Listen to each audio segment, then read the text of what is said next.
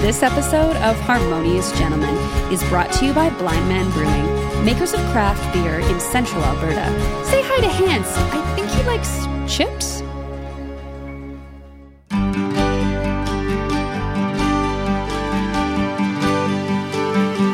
Harmonious Gentlemen. Well, if podcast episodes were the year in which Hungarian students began a revolution against their Soviet overlords, you'd know this had to be episode 56 of The Harmonious Gentleman. I'm Chris. I'm Tyler. I'm Peter. And I'm Graham. So the Hungarian uprising was in 1956. You need the 19 in front of there. But uh, students kind of started to fight back against Soviet oppression, and it took till 1980 to kind of solve the problem. But Did you know that already before you came up with this, or you were researching the I, number? I didn't have to research because my grandfather is a Hungarian. Um, what uh, he's not alive anymore, but was of Hungarian descent and a Presbyterian minister. And when um, the uprising happened in '56, Hungarians started to emigrate to Canada, and he, because of his training and ability to write in both Hungarian and English, processed a lot of their documents and helped a lot of Hungarians kind of get established in Canada, which is kind of cool. wow. Yeah, that's It's really kind cool. of part of our family's history, I guess. Funny and educational, harmonious gentleman, right? That's what Yeah. we try to be. We're funny. Yeah, what was funny about that? well, that was Nothing at all. welcome, Peter. Oh, it's good to be back. It's been a little while. Yeah, yeah, we missed you. I was I was beginning to think that you guys just didn't want me around anymore. No, we just we can't handle it. You know, it's too intellectually stimulating. We need to take a break. Oh yeah, yeah, I get that. Yeah, Did you ever think like the podcast maybe has just quit? Like maybe they're not doing it anymore. Well, I I'm an avid listener, so I Oh. never got Oh, to that. gosh, that's so point, nice of you to say. that's- and you're like, oh man, another episode that I'm not on. It's getting harder to lie to you when you're like, "Hey, have you guys recorded an episode re- lately?" No, why do you ask? no, you knew that we were planning to have you, so thanks for being here. yeah, Yeah, we're Speak- excited. Speaking of avid listener, we have quite a few avid listeners these days. Mm-hmm. I've noticed that our numbers are pretty healthy. So thank you to everyone who listens, especially quickly. It's really cool to see Yeah. When an episode drops how quickly some of you get on that. So Thanks we- to everybody who's uh, like spreading the word too, yeah, um, leaving reviews. We appreciate all that. Do we have like ten people now? Is that? it's it's definitely greater than Oh, Yeah. that's Yeah. that's exciting. Yeah. Not a ton of feedback this uh, week, but I did have a, a listener um, make a suggestion to us, and I'll put it out there for you guys. This listener um, enjoys the recommendations, but also really enjoyed um, when Chris and I sort of made a commitment to do something we'd been meaning to do, and then we had to do it and follow up on the podcast. Were they disappointed that it took us so long? I didn't say, Okay, but I just think the process of making that commitment and then having to follow up Huh. uh, in the podcast, it was a pretty unique thing. And this listener would like maybe once in a while, instead of a recommendation, maybe make, make that a substitute uh, Yeah. segment. Thoughts? I think it's a great idea. I think it gives us, uh, yeah, holds us accountable, um, and even just that. I think maybe it was off off mic. Someone said like when I say something on the podcast, then I have to actually do it, right? Like Yeah. it's Yeah. so it, it might uh, encourage us to make some positive changes and Yeah. sometimes in the education field we use the phrase "commit to try," where it's Yeah. like you don't have to promise that it's going to be great or you're going to do a great job, but you just have to sort of put yourself out there and do it. And a lot of times we don't even do that, right? Where it's easier just to not do it. So, well, I commit to try to record this episode. wow. I like Awesome. that. Good start. I commit to transition to our recommendation segment before Peter reveals the topic of tonight's mm-hmm. conversation, which we do not know. I'm quite excited, like Yes. always. Listeners, his eyes are wide open. And, And the glint of the porch light fire is just blazing in them. Exciting. All right, recommendations are all set. We're going to start with Peter after this. So, Peter, are you ready? Oh yeah.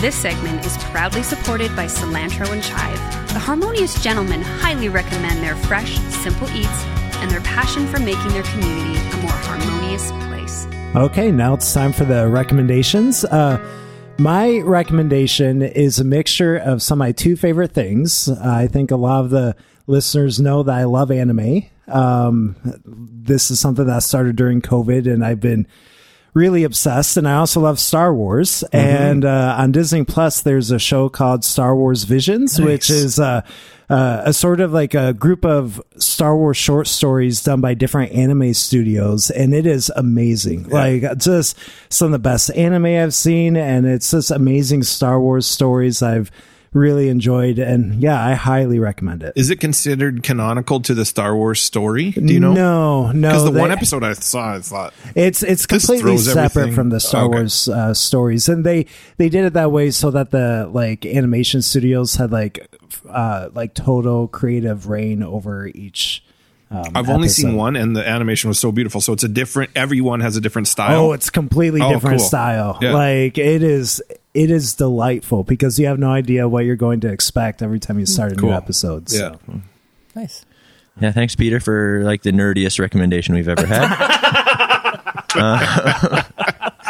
What do you mean, Star Wars and anime and I'm I'm gonna recommend that um, that we spend less time on our phones. Um, and one specific strategy that I'm trying to do is not have my phone be the first thing I look at when I wake up and the last thing I look at before I go to bed. Um, I'm not doing great at that, but I've been trying, and uh, I recommend that practice. Um, one thing I'm going to connect this to what you mentioned earlier, Graham, about uh, committing to try something. I want to buy uh, an old school alarm clock, um, and then just have that by my bed so that my phone isn't there. Um, I can charge my phone somewhere else and not rely on it as an alarm clock. So by the next episode, I will. And I've been talking about this for a while. I get the I've- feeling we have we have mentioned this we've alarm both, clock. I think we've both mentioned We've it full circle, yeah. Let's just get an alarm clock. Yeah. And not that we like would get an alarm clock together, but we've had but you could. There'd be nothing wrong with that. um, we've had that conversation. So I Yeah. I'm committing to that. So that Nice. by the next episode, I'll have an alarm clock. Yes. Um, I think they're like three bucks at a thrift store. So Yeah. it's not a hard thing to do. Tyler, one of the things I did just this week was turned off my um, data on certain apps. So, like, unless I'm on Wi-Fi, I can't look at them, Okay. which limits how much I can. it's like see if you're in certain the things, if line I'm- up at a grocery store. Then. I'd maybe pull up Sportsnet or whatever. But now I can't do that, and I did it this week. Just unthinkingly pulled up a couple apps. I was like, ah, I forgot I turned that off. So, Yeah. That's but it, cool. it worked. nice. Put my phone back in my pocket. Yeah, I've been feeling like I've really not had a good few months with phone time, so I'm glad you mentioned that, and uh. I'm gonna I'm gonna try to be better too. Yeah. Uh, I'm going to recommend an outdoor space in Red Deer, Riverbend Golf Course. I don't golf, but the space is very beautiful along Red Deer River. We've talked about Red Deer River different locations in the city before. Uh, this is good for all seasons. So if you're a golfer, there's a, I think, a great public course. I don't really know much about golf.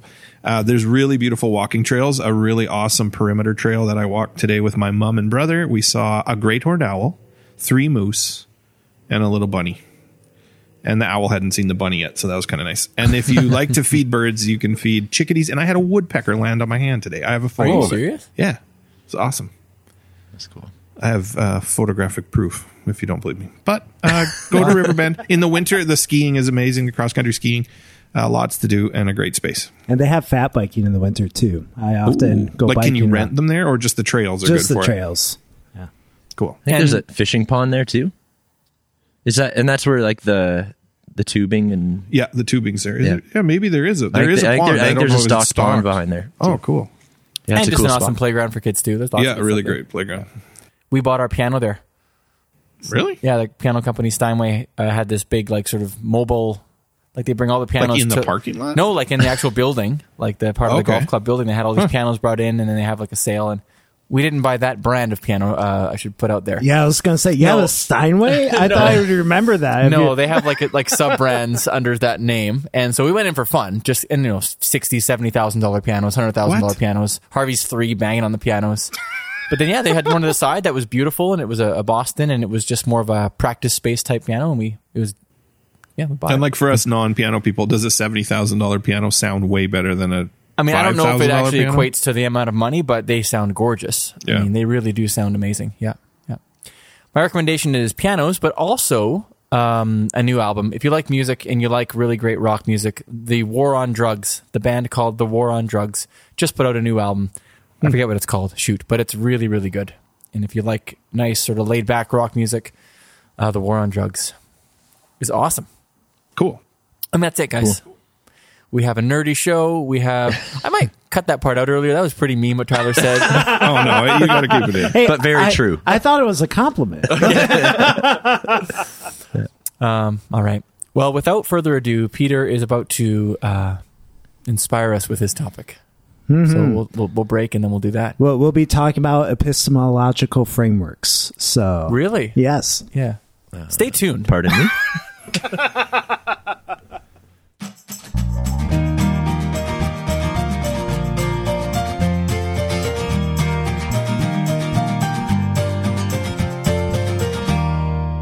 So, you know me in philosophy. It's one of my favorite things. And uh, I thought it'd be good for us to talk about epistemology tonight. Yeah, Yeah. That's a collection of bugs and arachnids. Oh, yeah. Oh. def- definitely. I love spiders. Okay. I, I'm scared to death of spiders. A- anyway, uh, epistemology is uh, the it's a subfield of philosophy that talks about knowledge. So, how do we know things? What is knowledge? That sort of thing. And the reason why I bring it up is in the past, I feel like in the past year, two years, it's been one of those things where I wish every person in society has studied epistemology, uh, uh, because it's like, I hear people ask a lot, like, how do we even know what's true? Like, we are in a world where there's so much information. Um, and it's just like when we read stuff, how do we know if something is true or not? And it's something that everybody's asking. And the ironic thing about it is there's an entire field of philosophy that addresses that very question. Like, uh, uh, so I thought it'd be good to kind of have like a little intro to epistemology. So to Okay. kind of Yeah. begin our discussion, I want us to uh, talk about uh, what we think the difference, um, or actually, let me backtrack real quickly. The epistemology comes from the Greek word episteme, which means knowledge. That's why it's called that. Anyway, Okay. so for our discussion, let's uh, talk about what is the difference, or what do you see as the difference between fact, belief, and opinion? Fact, belief, and opinion. And and that's basically what the whole field tries to address. Like, how do we know what is factual? What do we know is belief? And what do we know is this opinion or guesswork? So is the whole field about defining everything into in, in, in those fine terms? Like, or It's is it like over- how do you know what's how you true know? is true? it, it's an oversimplification, but that is the the core question that epistemologists ask. say, say them again real quick. Sorry. Fact. Uh, Fact. uh, oh, I thought you were gonna have me say epistemologist again. so, so fact, belief, and opinion. So, how do you like? do you want each of us the- to define one, or or just or like how do shoot you from the hip? What's try? what? Yeah, just shoot Could from I the give you hip. a quick example? Like I'm looking at trees behind Tyler in our beautiful uh, area here. So a fact is that that's that that is a like that's a tree or that's a plant. We'll say or Mm-hmm. or that tree exists. How about that? And my opinion is that I like that tree. It looks pretty to me, Sure. right? Mm-hmm. And then uh, my belief is that that tree grew from a seed. Hmm. Wait a sec? No. that's not a fact. Well, I didn't watch it happen. I, I believe. Okay, so what would be an example then with the tree that would be a belief? Like I was trying to think of what. Well, would be a- I would say like my belief is that God created trees or Oh, something. okay. I don't know. Okay, That's what I thought you were going to Okay. say, but I just mean something that I didn't see, but I, I okay, I like where believe you went with that. But Yeah. but d- does a fact have to be witnessed by you to be a fact? Well, that's a good question. Like Peter? if you if you saw a seed grow Yeah. once in a video or mm-hmm. you put a seed in the ground and watched a bean sprout and then you can extrapolate from that that's how all plants grow. So now in my mind a fact is that a tree grows from a seed. Yeah. Is that a belief or a fact? I don't know. This is why I- Peter loves epistemology. I no, I love that this is where here. the discussion went because I was actually listening in preparation for this. I listened to a lecture by a philosopher, James Hall. Um, James Hall, yeah. and Famous epistemologist. actually he is, but but what he what he talked about is like there are like facts that are also beliefs because sometimes people like they think they know that a tree comes from a seed, for example, but they're not 100% sure. Let's just say that they Right. heard that at one point in time, but they don't know all the all the information, all the science behind it. That would be a belief. Right. Um, but like for Really? but for most people, we know for a fact that a tree comes from a seed. So, So- a fact isn't like indisputable. That is Is it Up Tricky. to, is it up to the person? So like the the tree coming from a seed to some one person is a fact, and to someone else is a belief. Yeah, right. I that gets a little a little dicey there, and that's where like the debates are at a lot. Is it is it relative to each person, or is it? uh Okay, like is truth relative Yeah. kind of discussion, right? Yeah, So Um, yeah, go ahead. does the internet make it make truth like more relative the further we go? well, we'll probably get to Okay, okay. internet conversations later on. Okay. Okay. Uh, but I I think a good way to think of this though is to define things of like um a fact is a justified belief. So it begins with a belief of something, uh, but then you have enough information where it's a very much a justifiable belief. Um, beliefs are something that have a ground to it. Like, so it's not a belief is not usually something out of thin air, but like you have like uh, some sort of reasoning process or, or experience to why you have that belief. And then there's opinions and guesswork, which get really tricky because sometimes people like have like a guess of what the future will be and then that thing actually happens and they're like oh my my uh, belief was real. This is fact. And it isn't. They just had a good guess. Uh, but that's uh, something that isn't grounded in experience or reason or some sort of thing like that. So just want to make sure I'm following here. Like in some cases, does it go opinion, then belief? It turns into a belief because experience gives you something to to believe in, and then it becomes fact once it's confirmed. Is that kind of the typical path of like gaining knowledge, or Not that- not so much the opinion part though that is often there, but it most of the time it is like belief to fact. Because the definition of fact that I gave is belief with justifiable evidence. So if that is your um, definition, it begins with belief.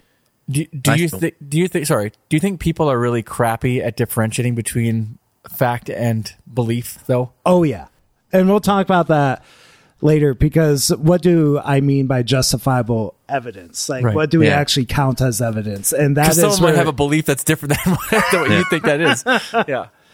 I, yeah, and when I before I would have said that I like a fact is like a neutral, like it's just it is or You it can't- isn't. It's it, you know you can't object, you can't be subjective about a fact, but you could be about your beliefs and opinions.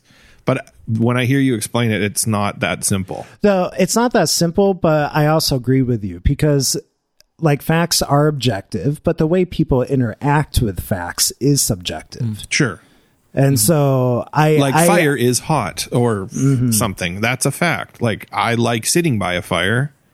or That's my opinion. or let's say like Euclidean geometry is a fact. Uh, but If you I- say so. I but, don't but I'm know. not somebody who's I'll into believe it when I math. see it. I'm assuming. I'm no assuming if you're like, it. let's say, in a different world with different gravity, Euclidean geometry probably wouldn't be a fact, right? Well, and I would think like my coat is black or my hat is blue or whatever. But if somebody's colorblind and they don't experience things the same way I do, or how about gender is binary? I thought was a fact before, right? And it's like now I'm there's evidence to the contrary. that's, so that's what I was gonna. I was gonna say that for me, um, there are many things that I would have thought were fact, and and like when I was younger, would say it's a fact that so and so like this is true, but now I wouldn't. I would say that was a belief I had, and now I have a different belief, and like I almost use the word fact. I wouldn't even use the word fact in that conversation anymore. Um, I'm not being very specific, but, well, but I think I was. I think that's the same thought I had when I said that we're not really good at differentiating between facts and beliefs. Like we assume that what we believe are facts. Maybe we give ourselves too much credit sometimes. Hmm. But I mean, Yeah. are there things that people in epistemology discussions would agree are facts, or they can't even get there? It depends. Like the problem that I have with the definitions I gave is those are gross oversimplifications. But we hmm. have to begin somewhere because there are like people that are like the radical skeptics, which is a branch of epistemology that believe that you can't prove anything. Well, like 21% of the air we breathe is oxygen. Is that a fact? Or is that, can except you, if you're talking to a radical skeptic, then it wouldn't be. but so, what would but they say about that? Like, they they would say that we can't trust our senses or our information oh, Okay. because you can't trust causation. But but are they just playing devil's advocate for fun, or do they actually, it kind of depends. Sounds like a fun way to live. oh man, well, alive. and, and that's why most people sound don't like jerks. believe. that's why most That's people don't believe radical skeptics because you can't really live that way. Even if you No, can't, you you can't. can't, really disprove them, but you can't live that way. So, but it's fun to act like that at a party or something. Yeah. Um, I believe that there's a fact in a second here, Peter. Is, is there a point where we could take a quick break? Yeah, I, we- I was gonna say now would probably Well, be a good. Unless Just tell me, is that a freaking tree? Like, is that Did it come from a seed?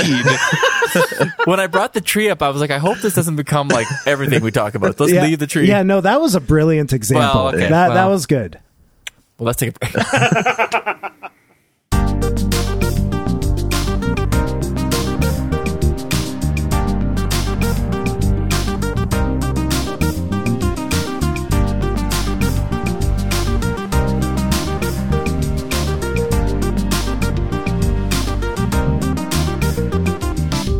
Okay, so we just talked about the difference between like fact, belief, and opinion, um, and that fact is justifiable evidence. Uh, now we need to talk about what actually evidence is. Uh, so epistemologists tend to categorize evidence in different categories. So we're going to cover two categories in this segment, and that's experience and reason. Uh, so experience is well, these are easy to figure out. Experience is like the the taste, the touch, um, the the seeing. Um, like you you form knowledge of something by your experience. Um, and in tandem with that is reason. Uh, so reason is kind of connecting propositions together. Uh, so like uh, uh, you kind of go through this process of connecting different uh, ideas uh, uh, together based on your experiences. if this was true and that's true, then this must also be true, or that can't be true. Or, yeah. So are those viewed as equally important? Well, there's some there are some philosophers I'll elevate one over the other. So, like Descartes will say reason is the most important thing, mm-hmm. Um, and Locke will say, I think it's Locke. He's an empiricist, right? Yeah. Um, don't criticize me if I'm wrong, but uh, uh, like Good chance we'll never find out. yeah, experience is also like uh, um, often called empiricism as well. So I might go back and forth between that. But so like my my question is like let's begin with experience. What do you think some of the strengths and weaknesses from getting your knowledge from experience? Because all these have their strengths and weaknesses to them. They're not perfect forms of uh, evidence. Uh, but what what are yeah the strengths and weaknesses of experience? I thought of the word like anecdotal evidence when you mentioned experience coming from a, a science background when people something you've gone through nec- isn't necessarily what wouldn't indicate what's generally true so that you call it anecdotal you say that's your experience but that's not necessarily indicative of the whole truth does that make sense Yeah, I actually have it written down here. okay yeah You're doing great tonight. You should be a philosopher. Woo. Uh, or I have something similar to it where sometimes we like to make universal claims based on our experience. So let's say, like, let's say you had a, a rash and somebody gave you this ointment that they made that was like, oh, this is a miracle cure for that. And uh, the rash went away, and you're like, oh, this is my experience. This must work for everybody. And then they did a scientific study with like 3,000 individuals on that ointment, and they realized it killed half of them. Like, it's uh, Yeah. not. Yeah, people like to make universal claims it's like the guy- off of. Like smokes two packs a day till he's 100 years old Mm-hmm. cigarettes It never killed don't me. yeah, Yeah, I never so- got- or it actually made me live this long. sure yeah So I would say I get that that's not like anecdotal. You got to be careful, but the truth is, we, um, or I, I shouldn't speak for you guys, will go through something, and the wisdom I gain from the decisions I made or the experiences I have will inform how I make decisions in the future. I think Yeah. as people, as we grow up, that's what that's what happens when you're a kid and you've tried something and it worked one way and you did it again, or it didn't work one way, so you don't do it like that. Like that's what I think of when you're talking about experience. when when I hear the experience versus reason, is that is that proper to use those? I don't know if it's well, versus. some people, some people Not do verses, Some but- people do put them verses, but Okay. I didn't really. but those are the two the two way. Yeah. options. I think kind of heart versus and heart and head, like thinking. And when I and I think for myself, I'm more of a heart person. Like experience and feeling is really like I make decisions based on that. Mm-hmm. But I wouldn't say I the what you said with Graham there about like universal truths based on that. I wouldn't say I do that. Like I I, I would say my belief is formed by experience, the things I believe. But what I determine fact, I rely more heavily on reason.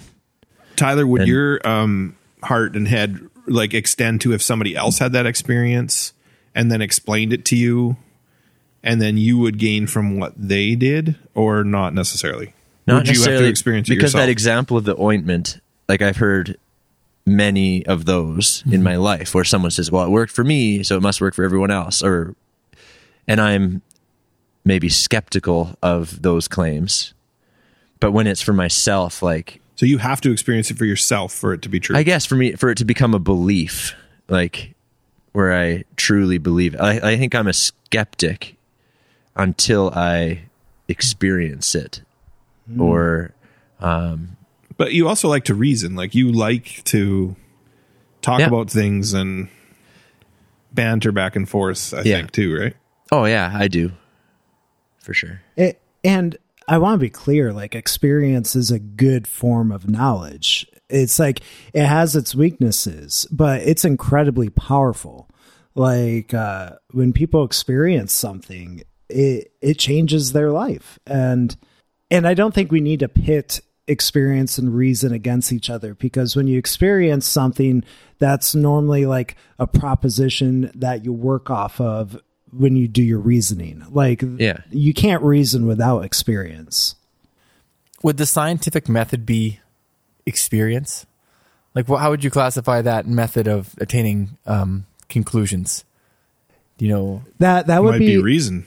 no i would actually say that's experience uh, But that's what I couldn't figure out. Yeah. but but and there is reasoning in, involved but with each of these categories though society in some sense has kind of set the standards to like what qualifies as as good evidence for experience or good evidence for for reason like like um yeah, like with experience, if you just hear of one experience, that's normally not good evidence. You you want to hear tons of experiences of that same thing to to know. And and same with the reason. Like for example, if somebody ever sends me like a YouTube link of like, oh, here's this information, here's this resource, I immediately ignore it. I don't even watch it simply because uh, with reason, you want other people to agree with you. You want peer reviewed uh, resources. And YouTube, you don't have other people analyzing that to see if the person is saying truth. You want to go to a journal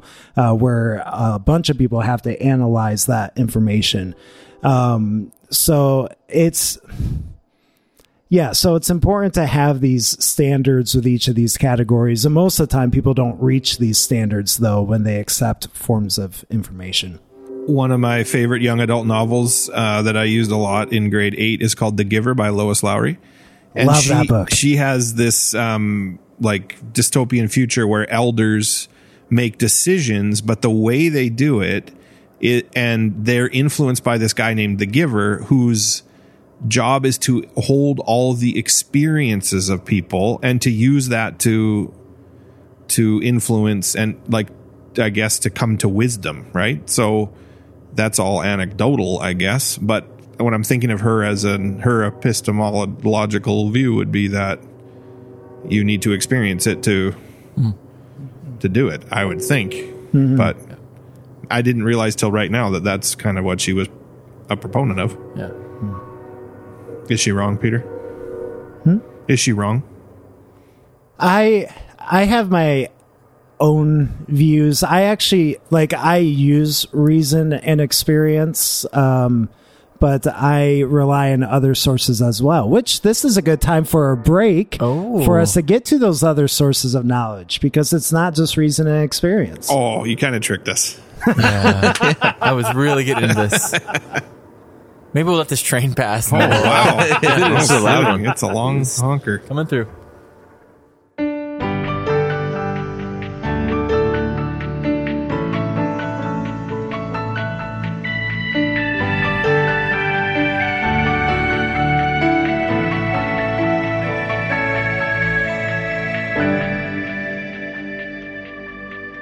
Okay, so our next form of evidence that we're going to look at is authority. So, authority, there's different forms of authority. One is like looking at just somebody who has expertise. Uh, and that's actually a really good form of evidence because, like, we don't have enough time to study everything under the sun. We have to rely on people with expertise. Um, and but another form of expertise that isn't as good that a lot of people rely on is if somebody is just in that position, if they're in that role. Like, let's say, like if somebody is a president, like uh, they don't always have expertise, uh, but they're in that. But the position does. Yeah. yeah. So, um, so authority can be a tricky one, but yeah, what are what are some yeah strengths and weaknesses with authority as evidence? Well, when in the last segment we talked about reason and experience, and when I was thinking about experience that forms my beliefs, I was including experiences I had from um, authority or like things that I've read, or I kind of just included that in experience. Um, like for example, if I've read something from someone with expertise and it resonated with me and I that experience could form my belief. Like so I I don't know where, where I'm going with that other than I see those two as very closely connected. Like um, there could be someone with expertise who says something but it doesn't I don't connect with it or um, and then there's and I guess there's the other side of it too where there's expertise where I take it and I it's very rational so I think that it still fits into those two categories of reason and experience for me, where where there's the authority, but I'm still either experiencing it or I'm just using that to rationalize um, where I'm at. But Yeah, and I think you're right on there because like one of the reasons for the overlap is you're relying on somebody else's experience and reason. Uh, so like you're it's going to overlap with your experience mm. and reason as well. You're just kind of kind of living vicariously through an expert basically. yeah, I feel like the obvious, not the obvious trouble with that, but it's that people are going to put their faith and their beliefs into different ex- experts, and they both have a, a source of information, and they don't, and they're not the same. And if we're not, and if sorry, well, I was gonna say, but are all experts act like? Are all experts actually experts? right? I know that's what I'm saying. This is the weakness. yeah, What- because we determine the expert almost like it's our own. Well, by me Choice. using the singular earlier of expert, it's actually the best source of evidence when you rely on an expert is to rely on experts. Like you never just want one. You want um a large number of experts to to agree with something. So like let's say if you watch an expert on YouTube and it's just one person and no other experts agrees with them, you do not agree like don't follow that expert if nobody else or else at least is. see what other people are saying about Yeah. it. I think authority is interesting because often it could, if it's true authority, a person in that authority has experience and they've spent time reasoning. Like I think of you as a pastor, you've spent a lot of time studying things that I haven't had time to study. you've spent a lot of time talking and reasoning through things I haven't had a lot of time talking and reasoning through. I would think of your expertise in an area like biblical study or philosophy that I don't have. So you kind of by having a true authority, you kind of ha- you encompass those other two things in a way. And as somebody who's on the other side of it, like I do appreciate when people like like uh, listen to my opinion on things I've studied. Like sometimes people don't do that. Like, but Yeah, but, yeah. but when people do, I appreciate that. But I also know my weaknesses, and I want other experts in my field to also like agree with Mm-hmm. Weigh me. in, and, yeah. And within academic circles, that's where you have journals. Like uh, um, many journals have to be peer reviewed, and that's where you know something is pretty legit. Uh, like this is something that the other experts in the field have also agreed with. Um, and other, like just by googling things on the internet, there's no guarantee that those things are peer reviewed, unless if you use Google Scholar or something like that. One thing I talk about in my science class quite a bit with students is that maybe there's a fundamental misunderstanding of of what science is. Like it's not just this singular voice. Like science is if you if you're an expert and you come to a conclusion and I'm an expert, I'm going to spend all of my time trying to disprove whatever you just did. Like that's what science is. It's like I have to make sure that what you said is true. So me and thousands of other scientists are going to just do whatever we can to show you you're wrong. And if we can't show you that you're wrong, that strengthens your your argument as the expert. If that makes sense. So the scientific method is quite is quite it's related to this, I think, for sure. In that it's not about like accepting one person. It's almost like, oh yeah, you think that's true? Well, I'm going to make sure it's true by trying to disprove it over and over and over again.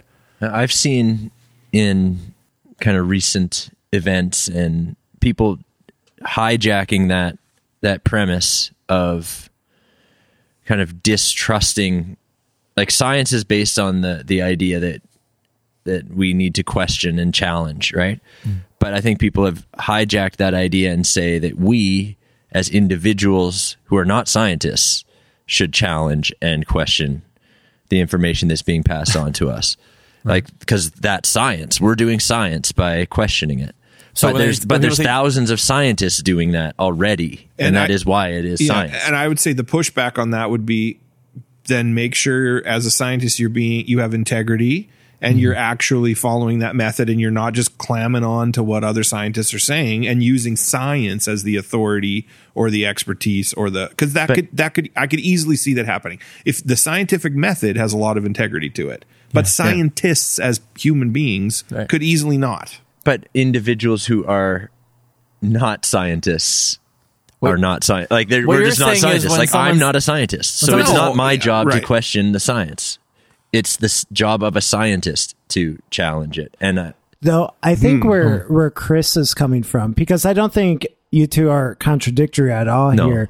Um, I wasn't planning on getting into this this topic, but there's a Sorry. whoops uh, there's uh, an idea called reformed epistemology, which is uh, basically everybody has these presuppositions that they uh, begin with. And so these are presuppositions that people don't prove, uh, but they work all their knowledge off of those presuppositions. And so even even a scientist will have their presuppositions and they will work off of that. because and, everybody does yeah, and in an ideal world, uh, when they encounter information, they will change their presuppositions as uh, that exchange of information happens. But that does not always happen. People will. s- A lot of people don't like to change their presuppositions at all. But is that like Yeah. you come to the table saying, "Hey, here's what I what my presuppositions are before we get started in this discussion," or is it I I wish people did that. And I actually, when we like go into like like sort of like political identities or like uh,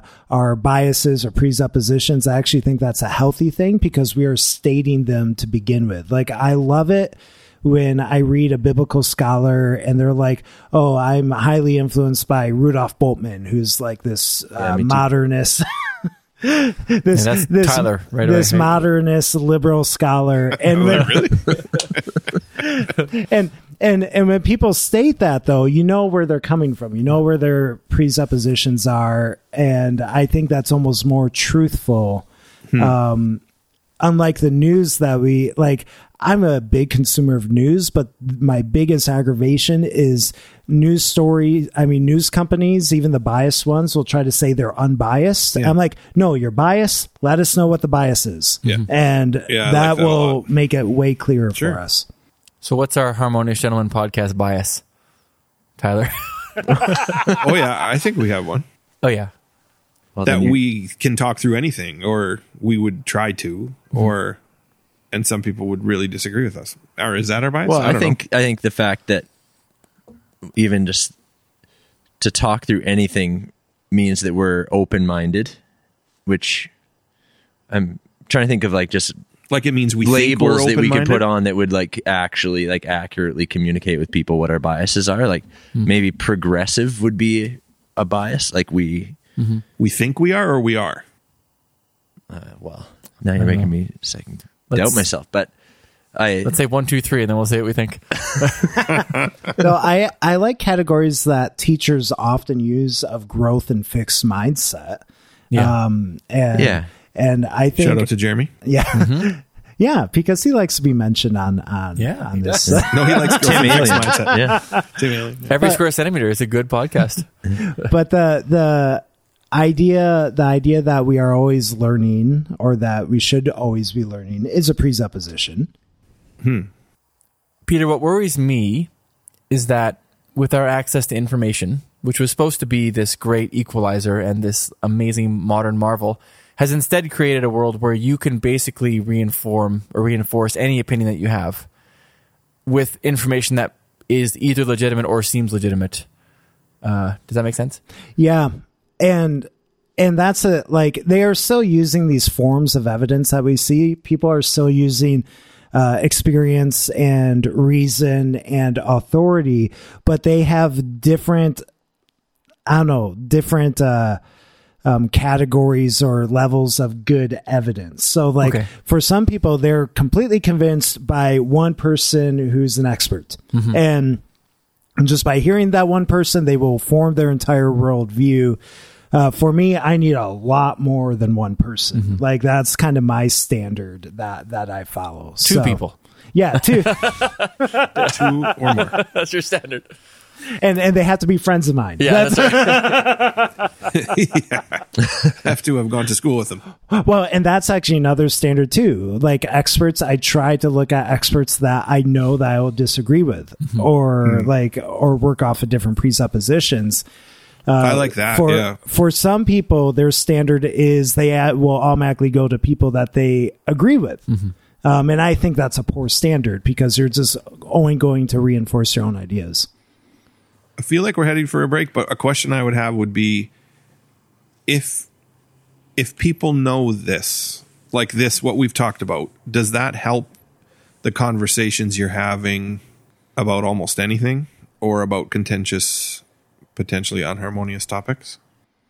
I think I've often thought that like in schools they should be teaching epistemology early on uh, because I think people would treat this situation, for example, in the pandemic, a lot differently if we all understood what counts as good information, good evidence, and if we understood the different categories of knowledge and how those categories relate to each other, like all that stuff, I think would actually change our situation because at least we would know uh, what even counts as knowledge to begin with. Yeah. Well, Tyler teaches social studies in high school, and I know that the grade 10, 11, and 12 curriculum includes point of view, mm-hmm. opinion, and what's the third thing? What are the ones you just Bias. said? Point of view and opinion. Point of view. uh, maybe hmm, like cultural cultural belief like there's kind of like it starts with opinion it can turn into a point of view and then it grows into something hmm. that like a group of people maybe it's belief it's it's kind of similar Well, in terms ideology. ideology Sounds like liberal indoctrination to me. well that's the end goal for sure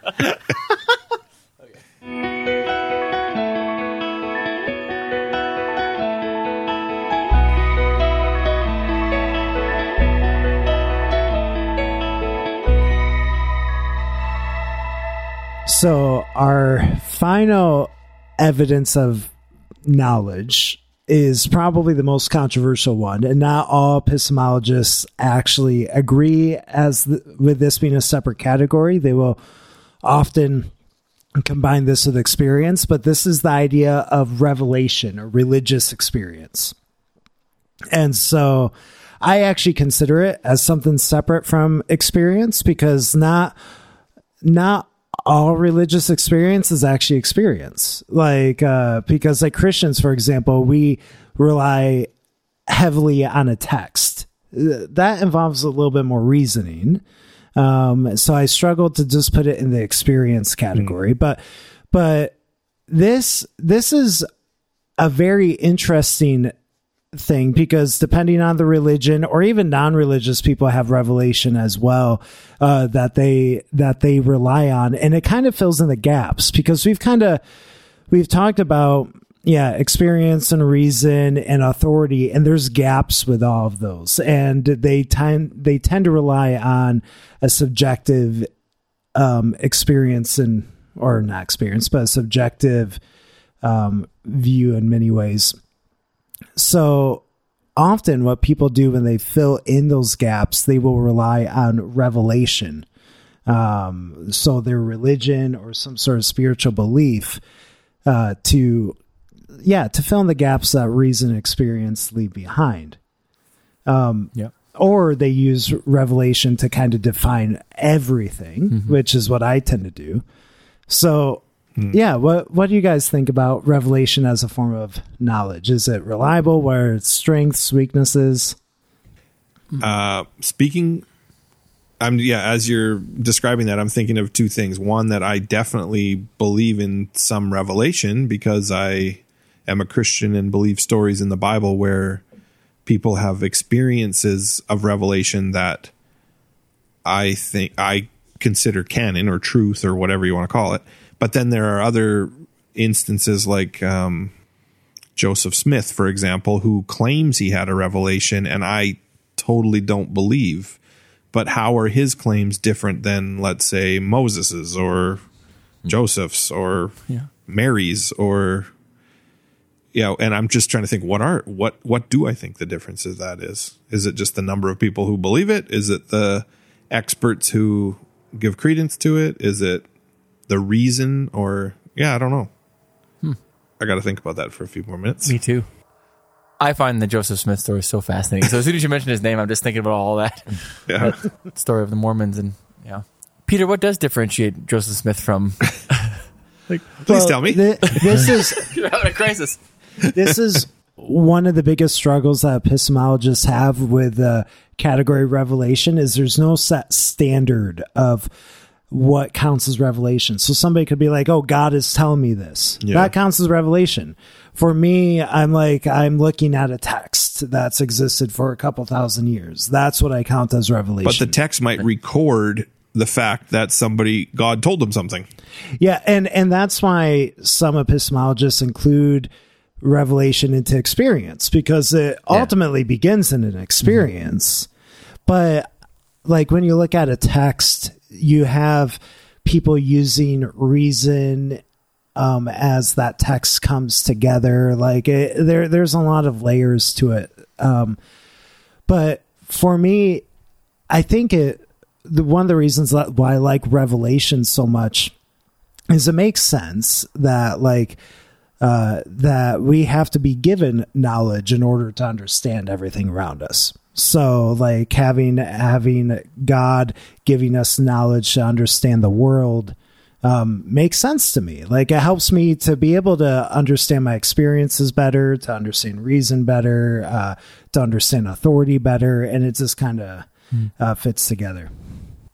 I just you you've mentioned the Bible being like a text that's been around for a long time, and you mentioned expertise and studying, and, and I get and how it connects with expertise, I or with uh, experience. Sorry, um, I get that, but then how do you differentiate between old texts like like the Bible? Because the Bible's not the only old text that is knowledge being passed on. Like, what about the Quran? Or like, so like, The are Bhagavad they? Gita or the Yeah, like or like Buddha's writings. Like, there's are they all equally valid and we just pick to like you, you used fill in the gaps like is it the last category that you just kind of you like it's like a free for all like you, you grab from what you you want Now, for me to be a clarifier, like I don't use Revelation to fill in gaps, but a lot of people do. Like Yeah. I like I kind of begin with Revelation and move on from there. But I think that's a good question where there are a lot of layers to. Like for example, one of my favorite uh if you count it as a religious text Harry is- Potter? Yeah, Harry Potter. I love Harry Potter with, it, a, with a with a passion, especially the Latin version that I have. It's quite delightful. Um, No, the the Analects by Confucius. I love that book. I adore it so much. But the interesting thing with like a lot of ancient texts like that is uh, um, the reliability of the the manuscripts is a tricky thing for me. So like one of the weird things with the Bible and one of the cool things is the number of manuscripts um, number into the thousands Yeah. and uh, like and that just means more reliable And they agree you- with each other. You Yeah. compare the manuscripts and they mostly agree. There are differences, but like scholars are able to like let you know what the differences are. So when I opened up my Greek New Testament, there's like all these uh, footnotes that let you know, like, oh, this papyrus or this codex has a different uh, uh, word here or there. Um, and so, like in my mind, I'm just That's like, pretty amazing, actually. it- it's incredible because not like every text has manuscripts, but not near the number of manuscripts as the Bible. So it's just in my head, I'm like, oh, that means it's more uh, justifiable, but not everybody sees it that way. Um, that's why there are different. So what would you say that that because of that it has authority or because of that it's reason or because of that it's the experience of those people? I I would say I would say it's all of that. Like it when when text before the printing press with any religious text or any text outside of religion, um, it is interesting to just kind of look at how things are copied and what texts are prioritized over others, and it's a fascinating fascinating field. Uh, but that's like that's not my only reason, and it shouldn't be the only reason for people to rely on a text. Like that's just one aspect of this. As a science teacher, which is colored like every one of my reactions tonight. I, there's also like the other level, like layer of like interpretation of the text. Like, sure, you agree that the text is is the text to to take pointers from, but then there's also like the varying degrees of what what it means to you. Hmm. So I teach about evolution, but there's some people who would say that the Bible is very clear that that's not that's not true. And I would argue that, well, actually, with a certain interpretation, it is, and that that's a whole nother level, isn't it? Interpretation. I mean, Definitely, like I oh that's uh a, that's called hermeneutics, um, and it is. I was going to say that next. Yeah, It's like it doesn't really fit with epistemology. And oh it is delightful because it is it is figuring out how to interpret a text and hermeneutics does not apply just to the bible applies to any literary uh, old literary texts and i guess new ones. But there yeah there are different interpretive methods. And i admit i have a, a more of a unique interpretive method than a lot of christians have when it comes to the bible. Like i use what's called a literary method where i i look at the the text the story the grammar. Um, i don't look at historical context a lot actually which may surprise people because i mm. include it in my sermons but it, historical context has a very minor mm. factor when i interpret the the mm. text i just look at what the text says So how how how do we wrap everything up? I was just thinking that too. like I, I've got I'm taking some notes, Nice. sort of. Like Yeah. I wrote down like rev like the four. What would you call the four things? Uh, like authority, reason, experience, revelation. Those are four justifications for for knowledge. yeah Like, are, can we rank them? Like, are they ranked, or is it like you said? You start with revelation. Is that well? Obviously, you think that's the the best path to knowledge, but do you think that well, is that true? Do you think that's the best way, or do you think there's other ways that are equally valid? Like if someone starts with experience and revelation is fourth on the the their for like their last thing, like getting revelation is the kind of filling in the gaps. Is that worse? I wouldn't say that's worse. There's pros and cons to each one, and there are incredible thinkers throughout history that emphasize one over the other. Um, and this is where the conclusion is going to be incredibly unsatisfying. Well, that's what I was going to say. because I I don't have an answer. Like within Christian history, most of Christian history has like the sort of mantra started with Augustine and continued with Anselm of faith seeking understanding. And that's like what I begin with. So like like for me beginning with like we're made in the image of God. So we have rational minds where we can like yeah, figure our thoughts out. We we can trust our experiences. Like for me beginning by faith, like I I uh, have a better trust of my experiences and reasoning. And that's why I begin there. But like people begin in different different spots. They emphasize different things. And I wouldn't I wouldn't say that's wrong, but it will bring about different conclusions. Well, maybe we can at least all agree that YouTube and blogs should not be a starting or ending point for anyone determining facts. Midpoint?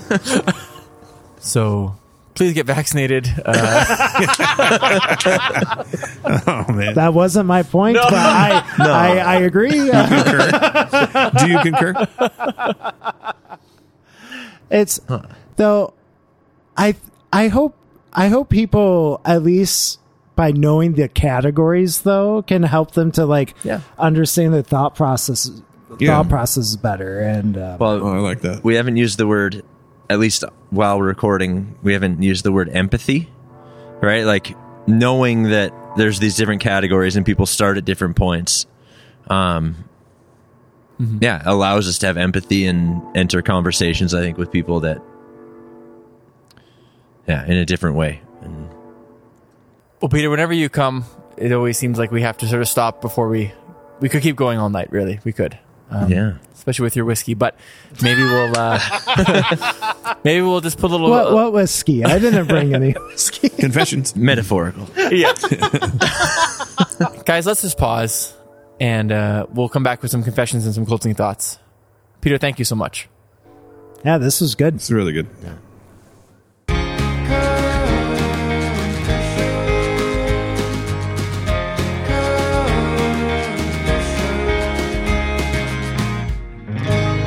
Uh, tomorrow, I'm going to see the movie Dune, and I've looked forward to it for quite a while. And I'm kind of have a history of like putting hopes in movies and then being disappointed. So I just want to confess uh, a time that happened back in 1998. A movie came out called Small Soldiers, and I told a lot of people that it was going to be the the best movie ever made. And I have no idea why I thought it was going to be so great, but literally Yeah. thinking like this is going to change like Hollywood. I, I don't know. I, it doesn't Listeners, even make Google sense. YouTube, go to YouTube and look at the trailer for this. Yeah, it came out in 98 and if you haven't seen it, I don't recommend it. And I yeah, I, I have no idea why I was thinking that this was going to be so epic. And it it's not like the worst movie ever made, but it's probably in the bottom 10. That's like the toys that are Yeah. come to life. Okay, Yeah. I've never heard of this movie. Okay. Um, Phil Hartman, maybe but I kind of want to guess Rotten Tomatoes. to Jay somebody. Moore. I don't know who is Okay, you- all in this, but You a young talking. Kirsten Dunst, I think, Okay, just from your description. and some action heroes. That I'm- you've never I'm heard gonna of. guess a 14. wait, I should tell you the premise of the movie, Okay. which is that Yeah, why did you think it was going to be so great? missile technology gets accidentally put into like GI Joe kind of figures, and these sort of get sold to kids, and then the toys like become animated and try to take over the world. Like, I don't know why, but I thought it was going to be epic, and Okay, boy, gonna- was it not! I'm gonna keep it 14. it's actually It's only 44 reviews, not that many, Oh, okay. That, but that- it's 48 percent. Oh, that- yeah. I, I was wrong. 22 other people had kind of the same thoughts as me. but my first clue should have been like, I went to the theater and like nobody else was there. And I was like, why isn't this picking up more steam? Listeners, I do recommend you you just googling small soldiers and looking at the the art from the poster.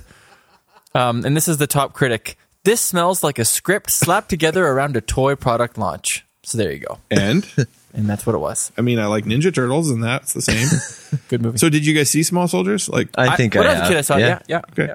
So Thanks, I hope thanks, Dune Chris. is better than that. Okay. Yeah. Let's go, Tyler. um, today after school, I was driving two of my kids home, and we drive every Friday um, in the parking lot of a Catholic church we drive by.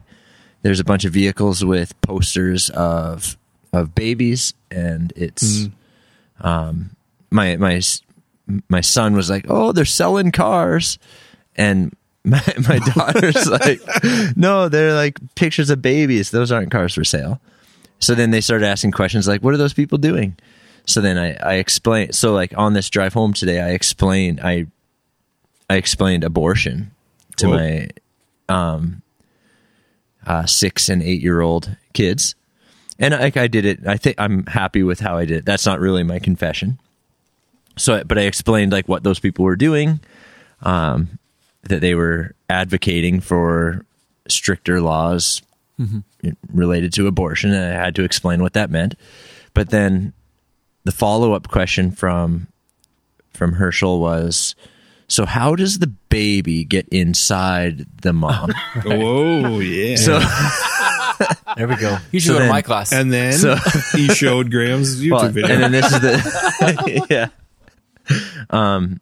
Well, my confession is that I I totally dodged the question, or I I gave a short. I base here's I think kind of what I said. I said it's quite complicated, um, which is true. and which is true. I said it's very Scientifically, it's complicated. very complicated. I'm not sure I'm in the mood to tell you right now. Let's listen to Harry Potter. So I, I pushed play on like the the audiobook that we listened to on the drive Rowling home, strikes again. and they're like, okay, because they like they like Harry Potter. So that was like my I used Harry Potter to get out of explaining sex. There's something my to be said about you being willing to describe like abortion, right. I know. right? But not sex. That's, That's kind of the confession is Yeah. that I I had Wow. But then I just like gave up. I was like, no, it's pretty complicated. Let's listen to Harry Potter. It's a lot to That's take in in awesome. one car ride. Let's be Yeah. honest. Yeah, But We have another week together. Yeah. That's funny. that's a good one, Tyler. Peter. My my confession is basically um, Alberta has changed me quite a bit because before I moved here, I used to hate winter. And I was thinking the other day, I cannot wait for it to snow. I want to ride my fat bike. I'm just like excited for the winter to come around. And I'm like, what did Alberta to do to me? Like, It happens. Yeah. yeah. yeah, It's like country music. You listen to a couple songs, and then next thing you know, it's like I'm just has that happened to you yet? no country Okay. music is stupid. High five for that. Give it another year. except for Orville Peck, he's like uh, the one country artist I See, like. you already have some Stur- exceptions. Sturgill Simpson's also pretty awesome. Just put it out there. but Chris but country Stapleton? music Okay. is a sin. so you're waiting. You're excited. It's going to snow in a couple days. Yeah, and I can't wait to sit by like my my wood fireplace, and uh, it's just I I love winter now. That's so, cool. I disagree. This has been the most glorious fall we've Isn't it? ever had Been here. amazing. It's the 29th of October, and we're still beautiful above days. zero, yeah. No snow. You are wrong, sir. Well, winter's nice in confines. Like keep it to like November to March, and not don't spread it out from October to April. yeah. Yeah, that is the thing I miss about Michigan is winter would always end at the end of February, and You and mean then it's seasons? spring. yeah, yeah, seasons are cool. Wait, seasons exist? Seasons are cool. Where I grew up in northern BC, there was really barely ever snow, so it, it is nice to have some. Hmm. Um, thanks, Peter. My confession is really quick. I told you guys that I showed my kids in my class a video that had furry creatures procreating, and I was embarrassed by that. And then today, same class, there were two chairs at the front of the class. One is a high stool, one is a low chair. And as I taught, I walked back and forth. And sometimes I would sit on the stool as I talked, and then I would hop off the stool. And you can predict what happened. At one point, I thought I had a stool behind me, and I went Oh, to sit down on the stool, and it was the chair. and I fell and smacked the wall, and uh, Oh, wow. probably woke the Did you kids get up. To be honest, Yeah. kind of like hit my back. But again, those moments where they all look up and they're about to laugh really hard at me, and I had to try to play it off. But I turned beet red, and it was obvious I was embarrassed. and it was like Friday afternoon, and it was anyway. So I'm gonna keep this series going. Yeah, like, I can't wait to embarrassing hear what myself. happens next yeah. time. yeah. Um, Tyler, thank you for hosting again. Yeah, no, thanks for making the drive out to Lacombe. This is our happy place. Yeah, it is. Hey, we like hearing from people. So, uh, best way to get a hold of us is why don't you connect first to our website? It's really great. Tyler's put a lot of work into it, harmoniousgentleman.com. From there, you can connect to all the platforms that our um, podcast is on, but you can also reach us at harmoniousgentleman at gmail.com and check us out on uh, social media too. And because Tim Alien has revealed himself and become fairly silent, feel free to fill that void. Um, send anonymously to us. Keep us on our toes. I like that. You know, do something. Yeah, we need something. Yeah, because we've resorted to emailing ourselves lately, and it's With getting old. pseudonyms, yeah. And uh, also, Peter, thank you so much for joining us again. Yeah, thanks for having me. That was a fun time. It was a great time. Yeah, thanks for all the preparation you do for it too. You know, I hardly get a chance to talk philosophy with other people, so Okay. this is always my opportunity. Awesome. I don't doubt we'll have you on again. Not I doubt it. It's my Foreshadowing. opinion that he'll come back. Yeah. Man, not a belief? Well, is it a different thing? Is that different? Okay. Thanks, you guys. we learned nothing tonight. And scene. Two weeks. We'll see you again. See you later. Yeah, thanks.